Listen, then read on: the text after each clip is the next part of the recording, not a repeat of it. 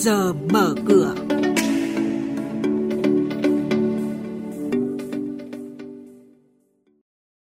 Thưa quý vị, những thông tin Ngân hàng Thương mại điều chỉnh kế hoạch kinh doanh phù hợp với diễn biến dịch bệnh.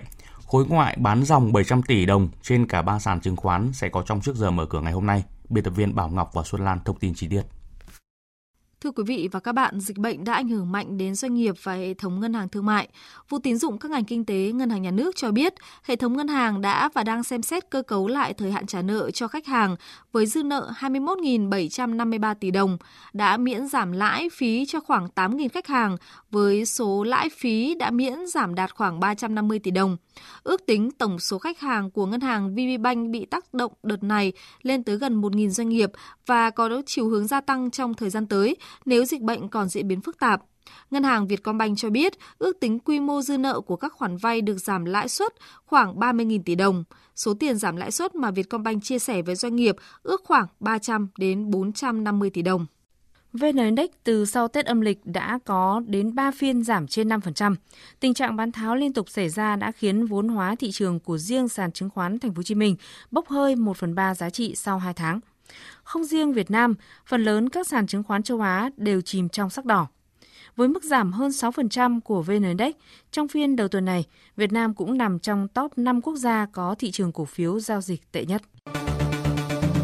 Quý vị và các bạn đang nghe chuyên mục Trước giờ mở cửa, phát sóng trên kênh Thời sự VV1 từ thứ 2 đến thứ 6 hàng tuần. Thông tin kinh tế vĩ mô, diễn biến thị trường chứng khoán, hoạt động doanh nghiệp chứng khoán. Trao đổi nhận định của các chuyên gia với góc nhìn chuyên sâu, cơ hội đầu tư trên thị trường chứng khoán được cập nhật nhanh trong Trước giờ mở cửa. Chúng tôi xin cung cấp một số thông tin của các doanh nghiệp chứng khoán. Công ty cổ phần ADEC vừa phát hành 300 tỷ đồng trái phiếu. Đây là loại trái phiếu không chuyển đổi, không kèm chứng quyền và có tài sản đảm bảo. Toàn bộ số trái phiếu này đã được các nhà đầu tư tổ chức trong nước mua. Ủy ban chứng khoán vừa ban hành quyết định xử phạt vi phạm hành chính đối với Tổng công ty Thủy sản Việt Nam, mã chứng khoán là SEA và Công ty cổ phần kinh doanh than miền Bắc Vinacomin, mã chứng khoán là TMB với mức phạt 50 triệu đồng đối với mỗi công ty do vi phạm lỗi công bố thông tin. Công ty cổ phần đầu tư dịch vụ Hoàng Huy, mã chứng khoán là HHS, thông báo đăng ký bán ra 25 triệu cổ phiếu quỹ để tăng cường dòng tiền nhằm thực hiện kế hoạch đầu tư và phát triển kinh doanh năm 2020. Xin chuyển sang thông tin diễn biến trên thị trường chứng khoán. Phiên giao dịch hôm qua khép lại với diễn biến trái chiều của các chỉ số. Trong khi VN-Index đóng cửa giảm 7,38 điểm bởi ảnh hưởng từ bộ ba VIC, VHM, VRE, thì ở chiều ngược lại, HN Index tăng 0,4% lên 96,84 điểm và upcom Index tăng 1,58% lên 48,32 điểm.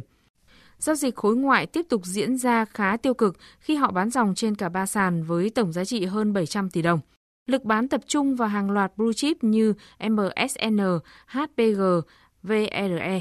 Chúng tôi sẽ tiếp tục cập nhật những thông tin về kinh tế, tài chính trong các bản tin tiếp theo. Mời quý vị chú ý lắng nghe.